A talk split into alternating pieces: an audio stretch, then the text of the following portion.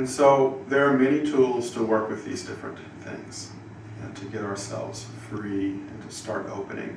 And once we get ourselves open, then we want to start learning a little bit more about how the universe really works and start taking those steps to, to play with those energies at those different levels. Because right now, of course, we think of ourselves probably as a body. Even though you may or may not have heard before that you are really God, you're really consciousness. You know, there are more parts to most of us that believe that we are probably this, even though we have a hint of something else. And we have to start un, you know, working to undo those different limitations. So once we start to get a general idea of, okay, you know, I've had enough experiences now, I've released enough energy and have connected enough with this sort of expanded witness state that I'm really starting to doubt that I'm really this body. I don't think I'm this body, I do think I'm something else. Think, but, but I need to go further. And that's where some of the other explanations of the universe start to come in. You start looking at the energies that are moving through creation you know, we talk about the sexual energy or the creational energy. Well, Tantra gives us this map of how that creational energy unfolds. And so the next pieces start to be okay, well, this is the map. So I'm not the body. What's the next thing up here? Oh, well, the, the five elements create all of this. Sounds like a good theory. Let's discover it. Let's play with the energies. Let's learn how they work, how they, how they do things. And that becomes another level of okay, I no longer identify with the body. I'm starting to see that there really are these energies that are making all of this stuff happen. And in that respect, we start to lose the identification more with the body. We start to understand and identify a little bit more with these aspects of energy that are moving as the elements. And once we get a good grasp of that, then we start sort of moving ourselves up the chain understanding. And of course, can, you can work with all of these different elements kind of at once, but that's sort of a, an example of how it would be done. So we start with sort of a physical idea of who we are. We work ourselves through the elements, up through different layers of the mind, understanding the ego, understanding how all of these different pieces have sort of fooled us into believing that we are this and get ourselves out to the expanded state slowly. And as you do the work, you start to have tastes of the expanded state. It may not remain permanent, but there will be moments of bliss. There will be moments of pleasure.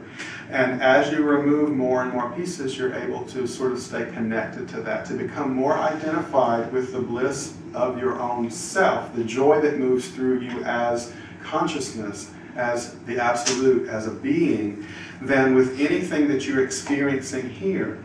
And suddenly chocolate cake pales in comparison to who you really are.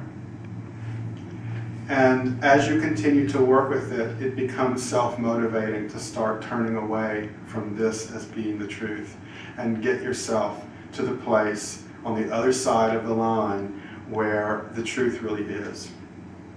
In order for something to be true, it has to always be true. And if at any moment there's even a flash of it not being true, then Tantra says it's not true. And there is nothing in this experience that is permanent. Even the things that we think of as permanent, like the mountains and the oceans, millions of years from here will not be here. Millions of years ago looked very different than they do now. They're not permanent. The only thing that is permanent, according to Tantra, is the absolute consciousness. It is the only thing that remains true and eternal, that does not change. Everything here changes. And if it changes, it's not true from a certain perspective. Doesn't mean that it's not true in this moment. It's not about taking this and saying there's nothing useful here. But it is about understanding that if I want permanent joy, let's go to the place that doesn't change. And stop trying to find joy here where everything does change all the time. So, any questions up till now?